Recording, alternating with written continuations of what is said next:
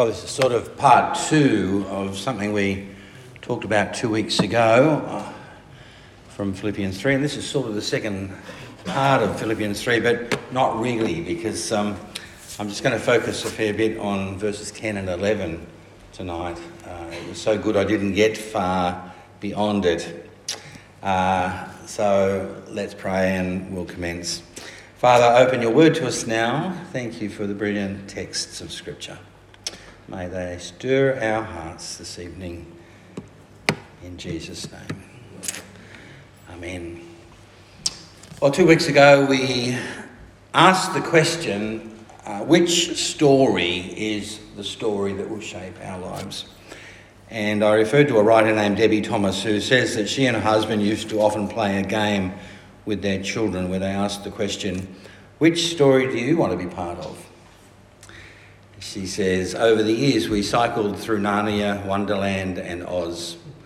For a while, my daughter's heroine was Anne of Green Gables, so we lived on Prince Edward Island. Our Middle Earth phase lasted for years and required many, many decisions about Tolkien's elaborate story world.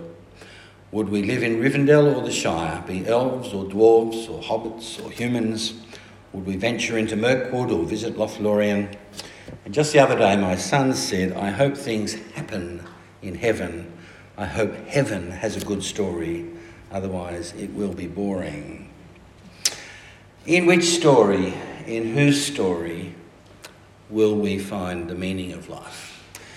And in Philippians 3, Paul passionately, there's tears at the end of the chapter, Paul passionately identifies himself, his life, his ambitions, his identity with Jesus.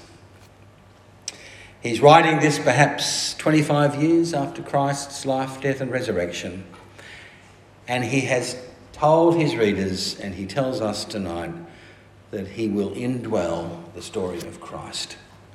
He will totally identify with, be completely captured by, and live in imitation of Christ.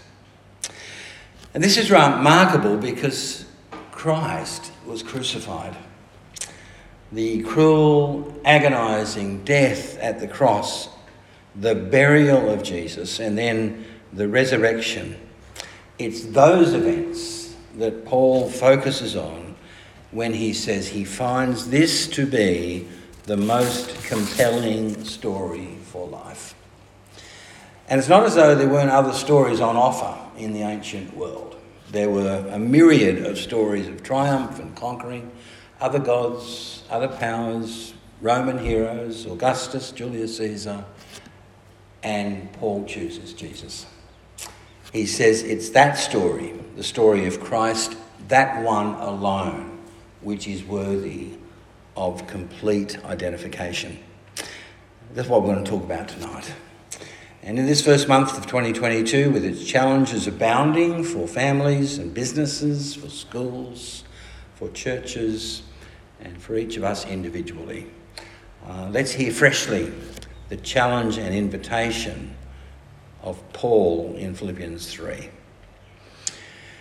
He says in 10 and 11, and I want to focus on those two verses for a while here now I want to know Christ Yes, to know the power of his resurrection and participation in his sufferings, becoming like him in his death, so somehow attaining to the resurrection from the dead.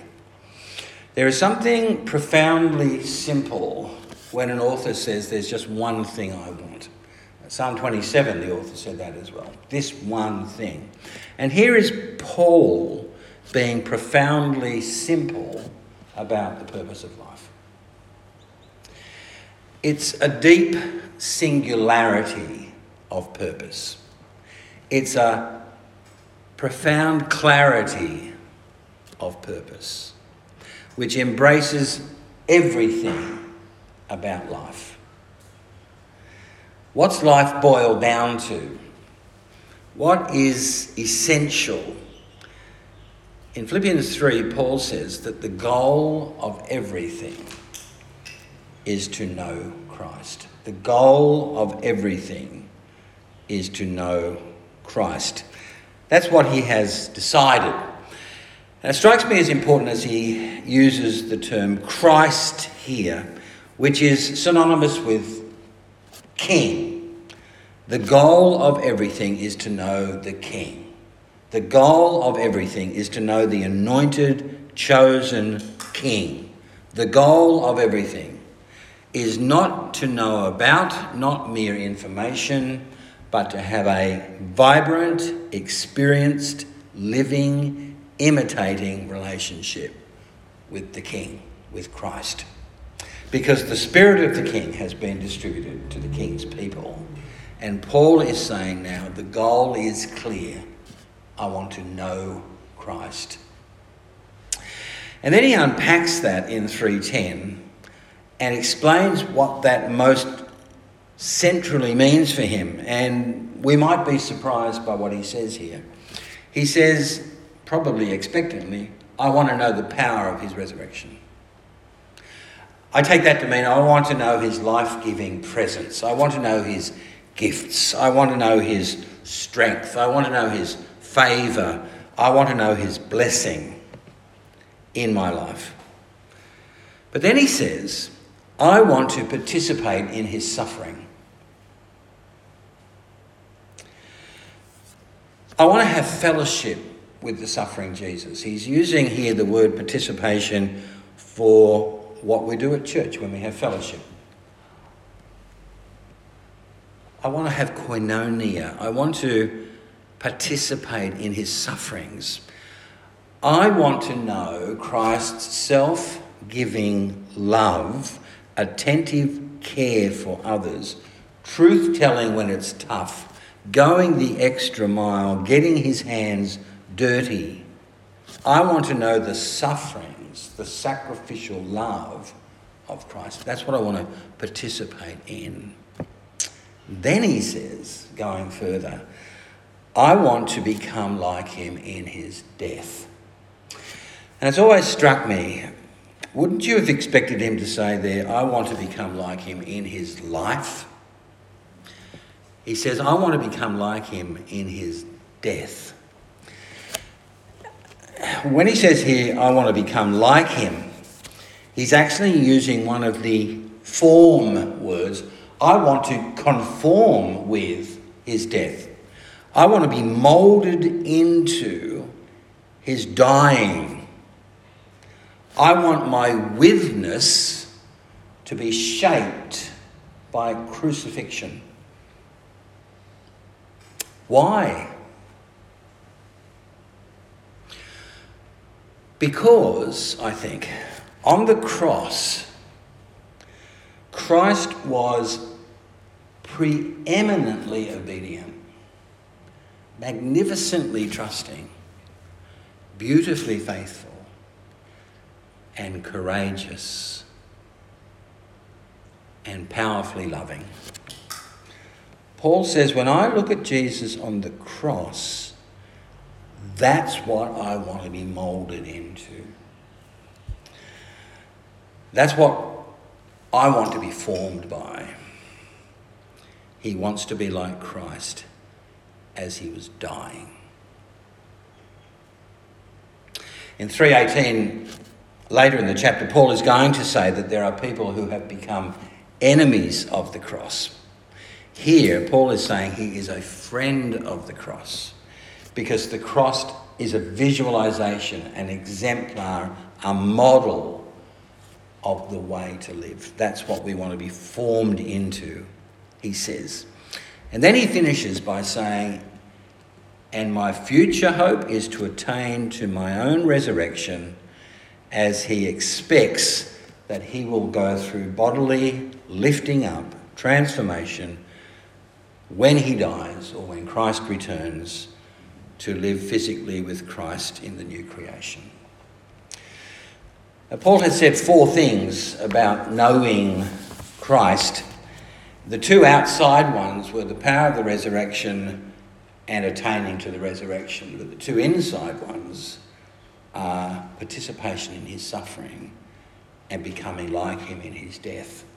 And let me say that I think what Paul is saying is that you will only know resurrection when you embrace your weakness.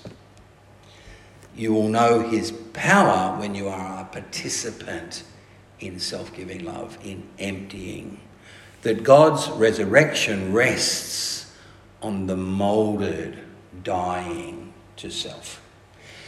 Um, Paul says he does it every day in Corinthians. I die daily. In Romans, he says, I carry in my body, and in Corinthians, I carry in my body the dying of Jesus so that I can offer you the living of Jesus. It's pretty remarkable that he chooses this as the story to live by. It's an ultimate story.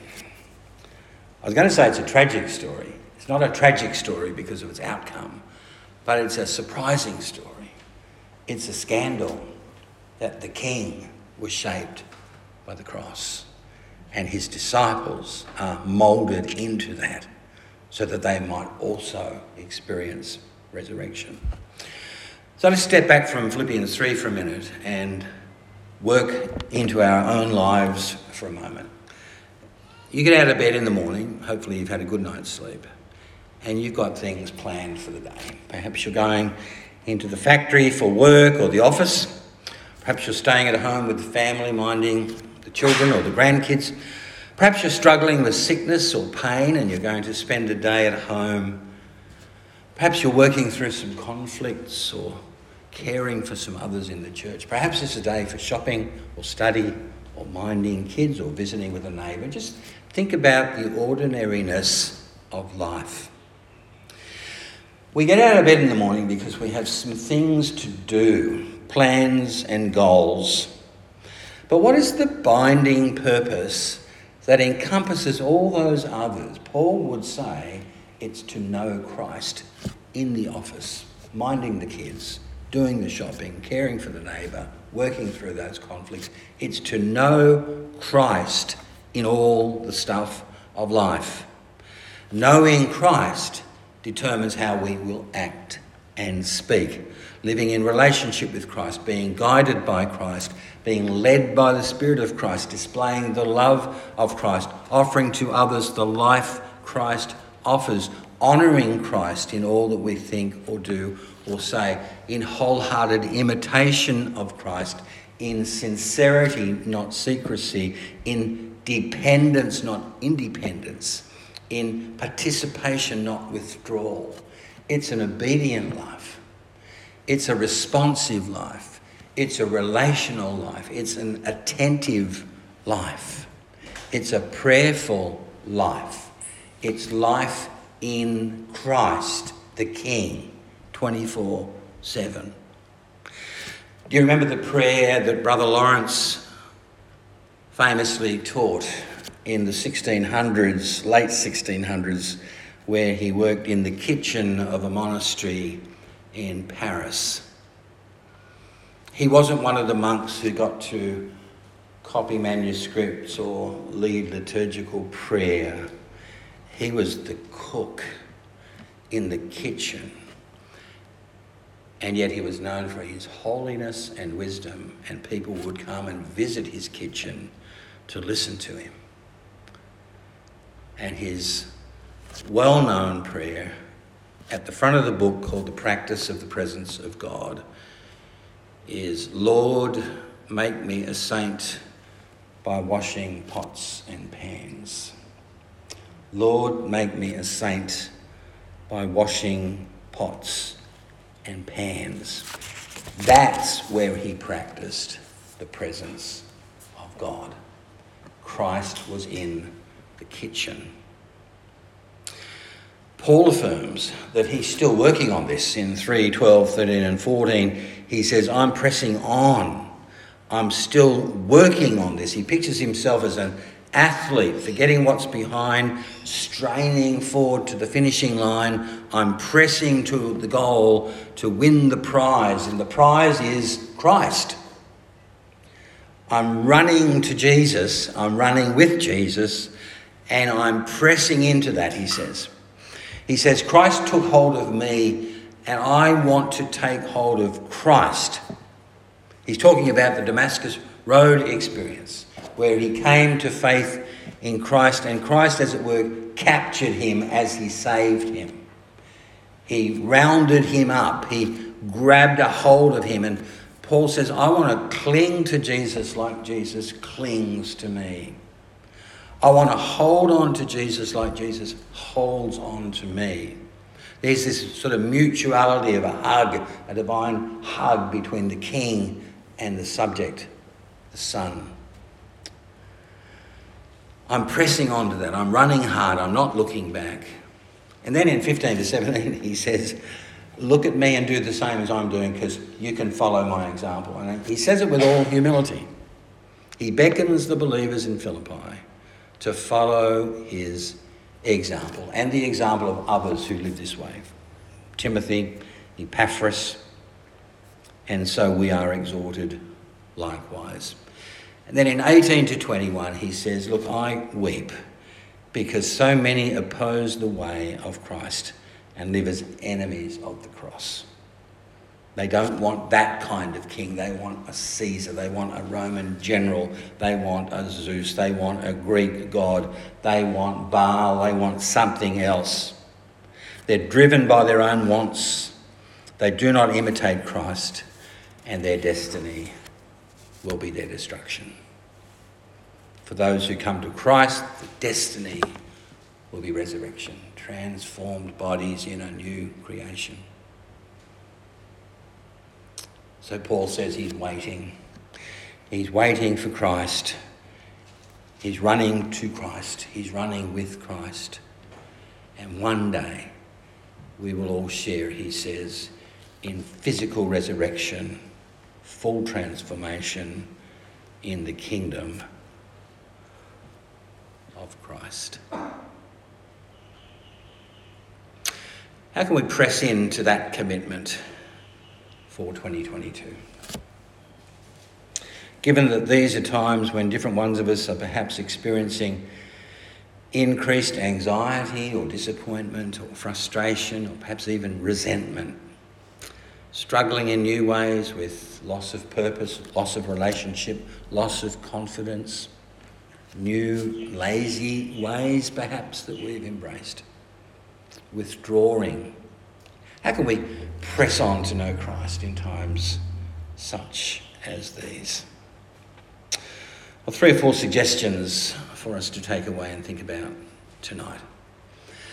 But as Paul says in different ways on a number of occasions in Philippians, the way to do this is to make a wholehearted commitment to a community that is doing this. That is the church. I love what we heard on the Tear Fund video. The church is the body of Christ, it is the locus of hope, it is the community of power in resurrection and participation in suffering.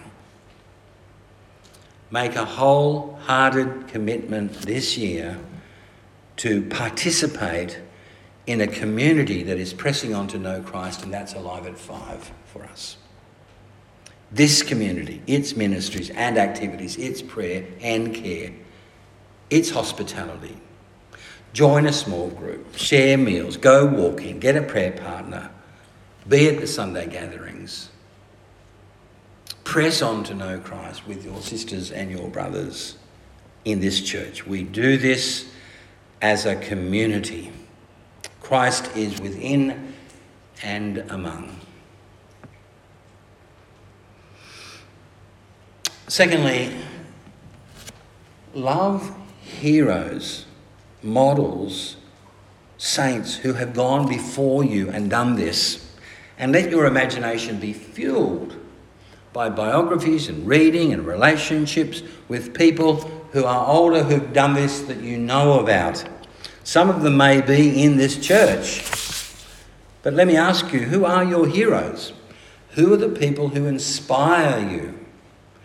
Who has embodied the kind of knowing Christ that you want to be like? Along the way for me, there's been Corrie Ten Boom. What a marvellous relationship with the Lord she had. Dietrich Bonhoeffer, George Mueller, More recently, reading Eugene Peterson's biography about his burning heart, one would say, I want to get there. Who are your heroes? Who are our inspirations? Ask each other, who is it that you've read about that made you weep and long to be like that in prayer, or like that in holiness, or like that in courage or commitment? Who are your heroes? Thirdly, why not prayerfully put our minds to developing some new practices and habits at the beginning of this year? Or perhaps redeveloping some that have dropped off. Do you have a prayer diary? Do you read scripture or memorize scripture? Do you walk and pray with a friend? Are you journaling about what God is doing? But not just those kind of disciplines. How are you going with the use of your phone or television watching or exercising or dieting or sleeping well? What are life habits that will help you know Christ? What are some things that you need to do or stop doing that will help you know Christ? Perhaps it's a different attitude about washing pots and pans, like Brother Lawrence. Lord, make me a saint by washing pots and pans. Finally, become a friend of the cross. Immerse ourselves in the story of Jesus. We're going to be in John this year, and John has this radical vision of Jesus on the cross as enthroned. The cross is his throne in John. He rules from the cross, he's glorious at the cross. John sees the horror of the cross but he turns it all upside down and invests the cross in his descriptions in chapters 12 and 17, 19, with glory, which is remarkable. Become a friend of the cross. Immerse ourselves in the cross. Ask the Holy Spirit to capture our hearts for our participation in the cross, making Christ's story my story. This year, may each of us be able to join Paul in affirming Philippians 3:10, I want to know Christ. I want to know the power of his resurrection. I want to fellowship with him in his sufferings. I want to be molded into his death. And then I want to journey towards my own resurrection with Christ. I mean, we're going to have the Lord's Supper, but I think we're going to do a song first of all. So let's do that first.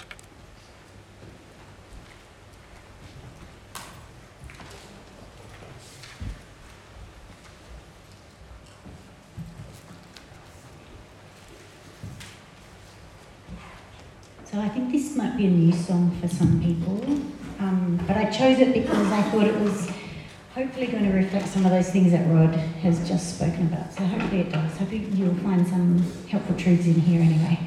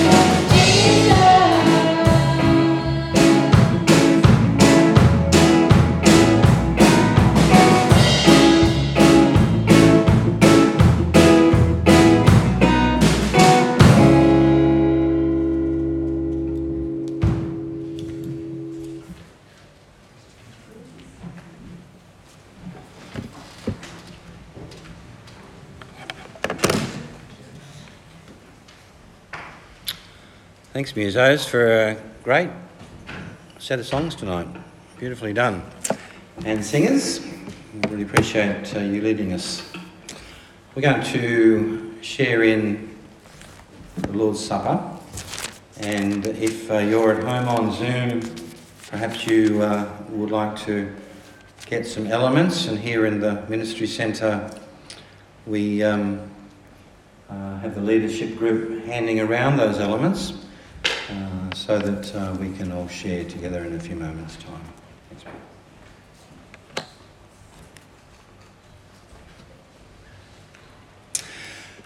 uh, Paul often speaks, as he does in Philippians, about God's strength in his weakness, God's power in his participation in suffering. And uh, one of those texts is 2 Corinthians 4 7. We have this treasure in jars of clay to show that the all surpassing power is from God, not from us. We are hard pressed on every side, but not crushed, perplexed, but not in despair, persecuted, but not abandoned, struck down, but not destroyed. We always carry around in our body the death of Jesus, so that the life of Jesus may also be revealed in our body.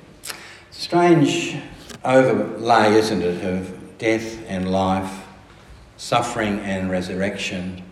And yet Paul says well, that's what we do always, that's what we always do. Uh, and then in Philippians he says, I want to know Christ, the power of his res- resurrection, the participation in his suffering.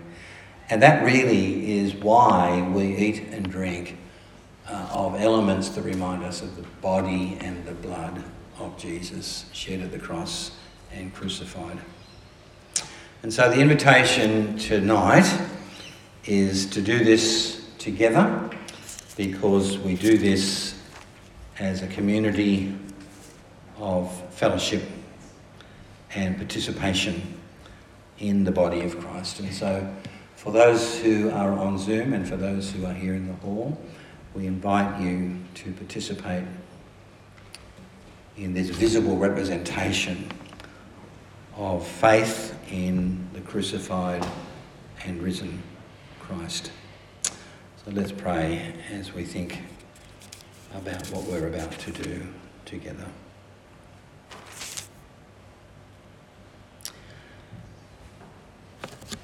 Father God, we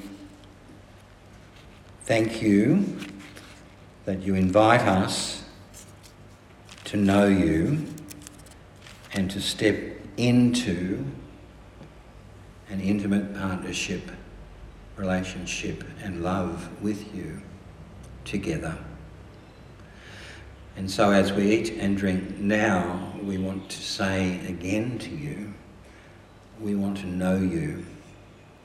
We want to know the power of resurrection and participation in suffering, being conformed to dying, so that we might live in your presence forever. And what that means for us in friendship or family, in work, at home, in neighbourhood, in times of sickness, in uncertainty, in anxiety, in frustration.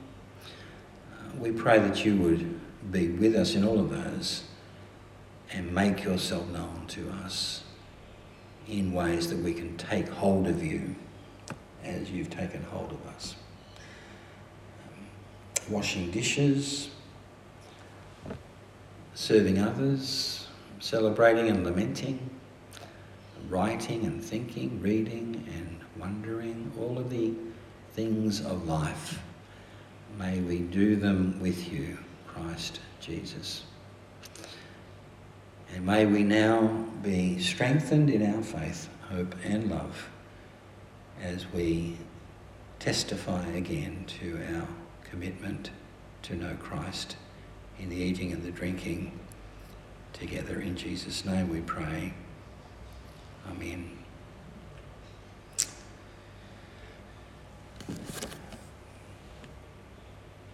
I hope everyone has something to drink and something to eat. On the night that Jesus was betrayed, he took bread and gave thanks, and he broke the bread and he said, This is my body, which is for you. Do this in remembrance of me. And in the same way, after supper, he took the cup and he said, This cup is the new covenant in my blood. Do this whenever you drink it in remembrance of me. Whenever you eat this bread and drink this cup, you proclaim the Lord's death until he comes. Let's eat together the body of Christ.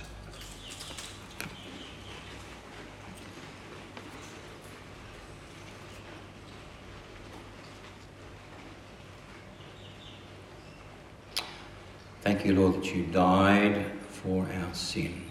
You entered into our suffering and you defeated sin's power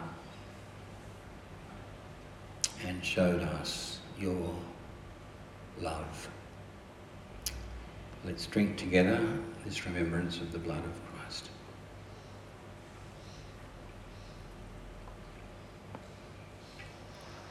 Thank you, Lord, that you shed your blood for us. You were our Passover lamb. You conquered death, received us home from exile, and forgave our sins so that we can be your children, your heirs, your family in Christ. We bless you tonight. Thank you for Live at Five. Thank you for those who are on Zoom with us from a distance. Bless them in their places. And bless those who aren't well tonight and remind them of your comfort and love, your strength. You are a rock in the turmoil. And be that rock for people in Tonga as we've already prayed. Tonight, we pray. In Jesus' name. Amen.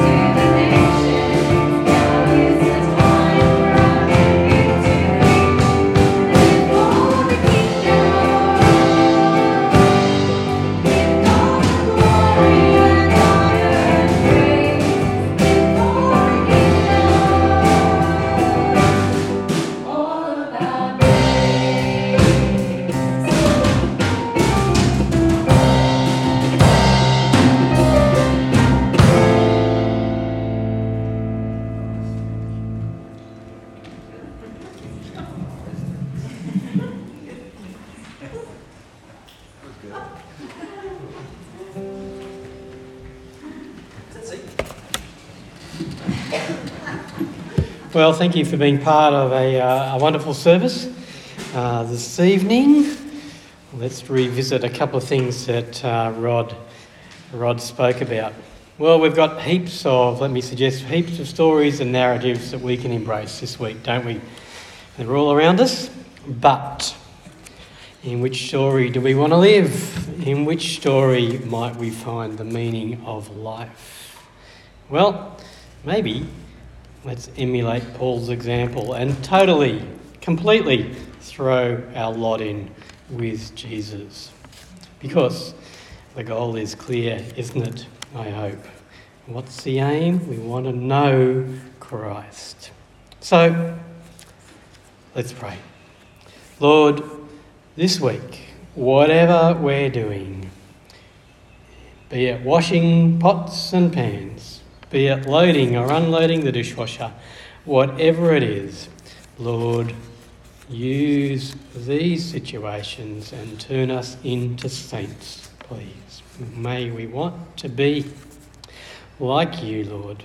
Make us saints this week. Thanks, Father, for being an awesome God. And we look to you this week. Amen. Well, have an excellent week, whatever it entails, and with all the things that it will entail. If you're at home, then I think Lisa and Warren, who have kindly been doing the tech for us tonight, can put you in a chat room or two and enjoy community and enjoy having a chat. If you're here in the ministry centre, enjoy each other's company for a while before going home and maybe getting on board and cheering along Ash Barty, who's playing at seven o'clock tonight. See you next week.